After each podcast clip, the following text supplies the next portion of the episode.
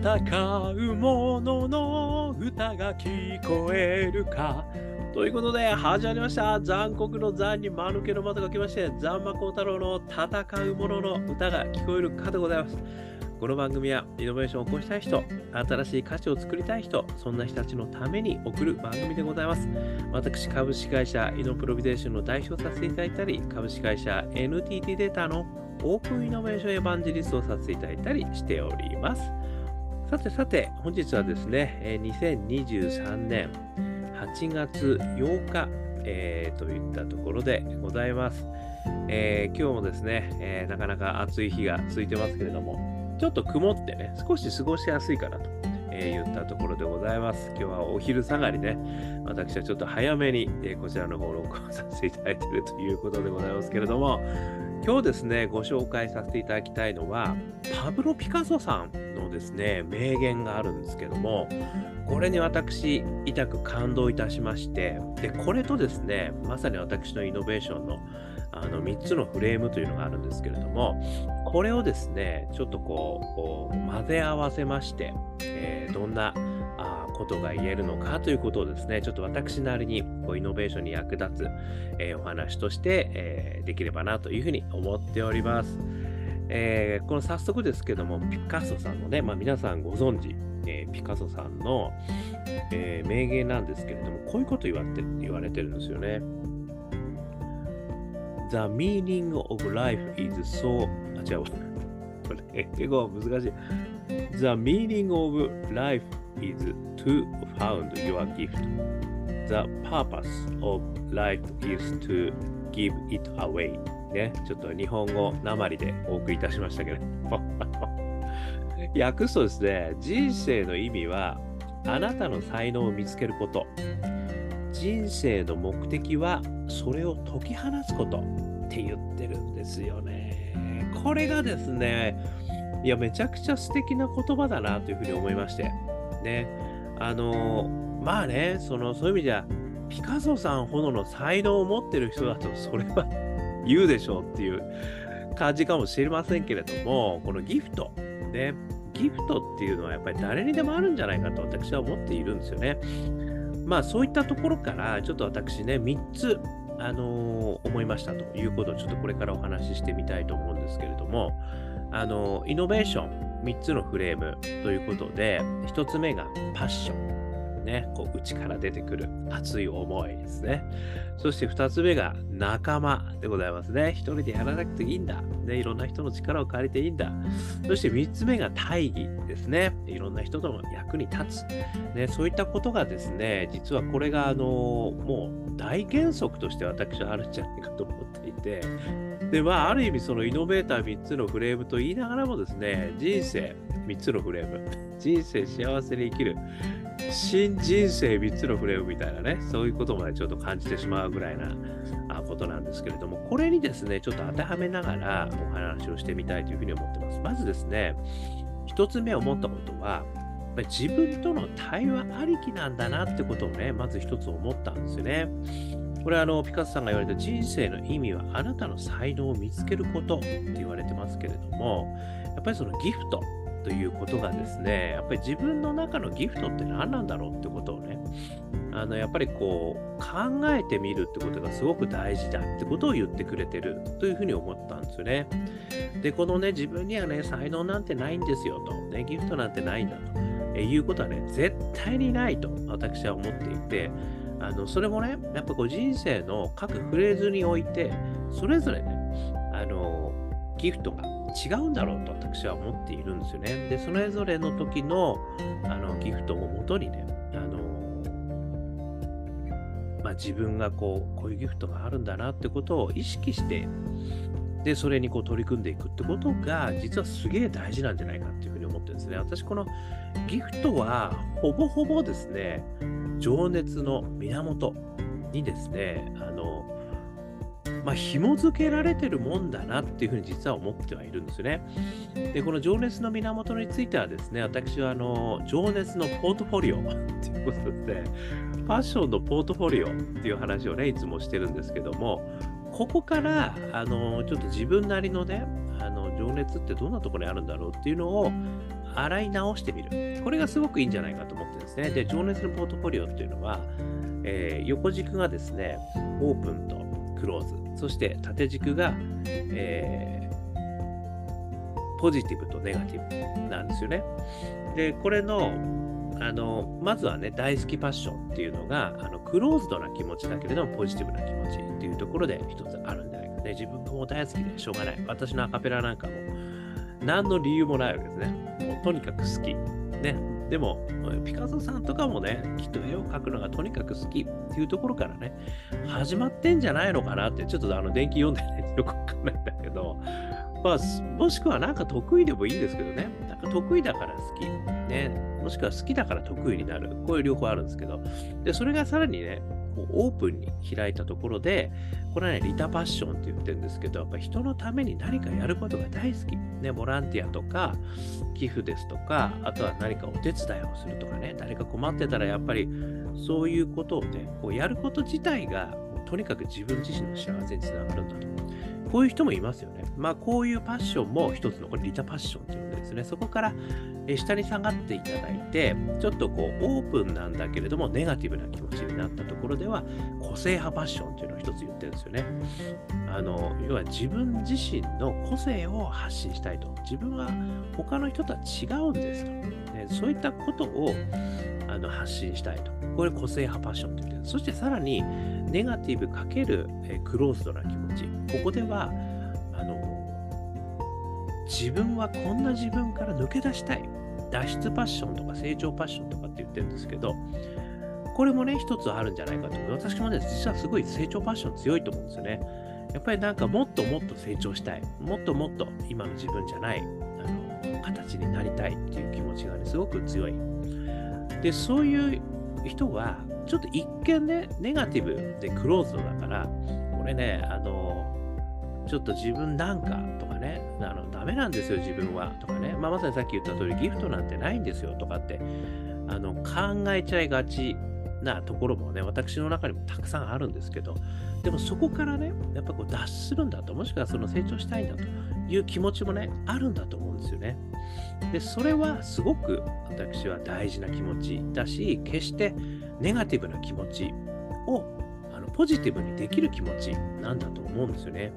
なのでそこはね、実はすごく私大事だと思っていて、そういった原動力からいろんなことを成し遂げてる人ってたくさんいらっしゃるので、やっぱりその4つ、ね、これがね、どこにあるのかってことをね、まずは見てみるってことすごい大事だと思うんですよ。で、その中でさっきね、あの、いや、絵が好きだと、でも下手なんだと。でも絵が好きだということがね、実はすごいギフトだと私は思ってるんですよ。で、そのギフトをちょっとね、こう自分で感じたら、どんどんやってみる。で、こういうことによって、あの、それが本当にこう、自分のね、こうタレントとなっていく、才能となっていって、花開く時が来る。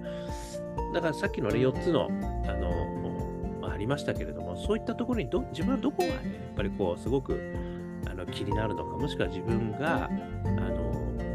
りたいのか、今はできないかもしれないけど、やりたいのか？これがね、私ギフトなんだと思うんですよね。それをこう一生懸命やってみる。これがまず一つね、あの大事だと。で、そのうち、あ、これなんだなっていうふうにこう見つかってくる。これが一つ目なんじゃないかと思うんですね。そして二つ目、世の中に何らかの価値を提供するってことなんですよね。で、これはまさにね、人生の目的はそれを解き放つことってこう、ピカソさんが言ってるということは、私はそれはこういう、そういうことなのかなと。解き放つっていうのは、やっぱり世の中に、あの、価値としてね、提供していくことだよってことをね、あの私の解釈としてはあの思った。いうことなんですよね。で、これはあの私のそのイノベーター3つのフレームで言うと3番目の大義につながるよねというふうに思ってるんですね。つまり自分だけがあのアカペラ大好きとかね、あの誰かに奉仕したいとかいう気持ちあるかもしれないけども、それがやっぱり自分よがりになってしまうこともね、たくさんあるんですよね。で、それはやっぱり実際やってみないとわからないですよね。実際にその自分の絵を世の中に出してみないとわからない。自分の音楽を自分に出してみないとからない。人前で歌ってみないと、それがね、どういうふうにこう価値としてあのなっているのか、もしくは受け止めてもらえるのかってわからないですよね。で、それがまだね、価値になってないっていうこともたくさんあるわけですよね。もうちょっと勉強してきなさいとかね、あの、全然いいと思わないとか言われちゃうわけですよね。で、そこでめげてはいけないですよ。で、あ、そうかと。これは、俺の中では価値だったけど、世の中では価値じゃなかったみたいなね。これが大事なとこですよね。これがまさにね、こう、あの、フェあのフェイルファースト。ね。いいんですよ。失敗していいんです。とにかくね、早いところ、あの失敗するってこともすごい大事で。で、何回も何回もね、いや、じゃあこれ価値ですか？これ価値になりますか？とかね、やっぱり自分がこう一生懸命やりたいことを世の中に出していって、で、それをね、これがやっぱり解き放つっていうこうピカソさんの言葉と同じだと思うんですよね。で、解き放つことによってフィードバックが得られるわけですよね。で、このフィードバックで、価値か価値じゃないか、もっとどうしたらいいんだ。これをどんがどんがどんがどんがやっていくことによって自分のギフトもね、磨かれるし、そしてそれがこう解き放れ放たれて価値に変わったと。で、そうすると本当にこう、あの、大義が生まれるという私は思うんですよね。やっぱりみんなの中の義になると。自分だけの義ではなく、みんなの義になる。そういうことによって自分のギフトがやっぱり世の中の中の大きな価値に変わっていく。これがね、やっぱりすげえあの大事な、まあ、人生のね、大きなあの目的になるんじゃないか。で、それがね、もしかしたら生きているうちには、わからないかもしれない。ね、これ画家の皆さんとかアーティストの皆さんってみんなそうじゃないですか。まあ、もしくはね、なんかいろんな仕掛け作りも、まあ、イノベーションもね、やっぱり10年経たないと、イノベーションと言われないとか、あの内田和成さんのね、あのいうところのこうトライアングルを埋めるために時間かかるっていう話もありますよね。だからそういったことなんだろうなっていうふうにやっぱり思うってことはすごい大事だと思うんですよ。やっぱり時間かかるんだと。で、それが万が一、万が一というか、もしかしたら、まあ、自分のね、あの、生きてるうちには分かってもらえないかもしれない。でも、やっぱり残しておくってことすごく大事だと思うんですよね。これがあの内村勘三さんが言われてるね、えー、後世の最大物っていうのがありますけれど、ビジネスなのかお金なのか思想なのか、そして誰もができることとしては生き様なのか、ね、なんか残しておく。私のこのね、YouTube もそうじゃね、まあ、残るかどうかわかんないけど、一応こうやって出しておけばね、誰かの心の中にね、残ってもらえるかもしれないと思いながらやってるわけですよ。なので、やっぱそういうことが、まあ、大義としてね、あの、いつそれが大義になるかわからないけども、やっぱりそういうことを目指していくっていうことが必要なんじゃないか。それこそがね、人生の目的なんじゃないか。ということはこれ2つ目ですね。そして3つ目なんですね。これはピカソさんは何も言ってません。ね、誰も言ってないんだけど、これそのイノベーター3つのフレームというところからいくとね、もう1個残ってるわけですよ。それは仲間なんですよ。でね、この、まあね、アーティストの方々はね、孤独な戦い、自分の中から出る、それをどうやって出していくんだっていうことをやってると思いますけど、でもどこかで必ず、あの、誰かがいるんですよね。例えば、あの、絵画のね、ピカソさんの絵画の仲間の方々とか、あとは伴侶の方々とか、あとはこう、外へ出してくれる画商の方々とか、あとはパトロンになってくれる方とかね、なかやっぱわかんないですよ。あの、電気とか読んでで。でも誰か彼か仲間がいるはずなんですよね。で、その仲間の人たちを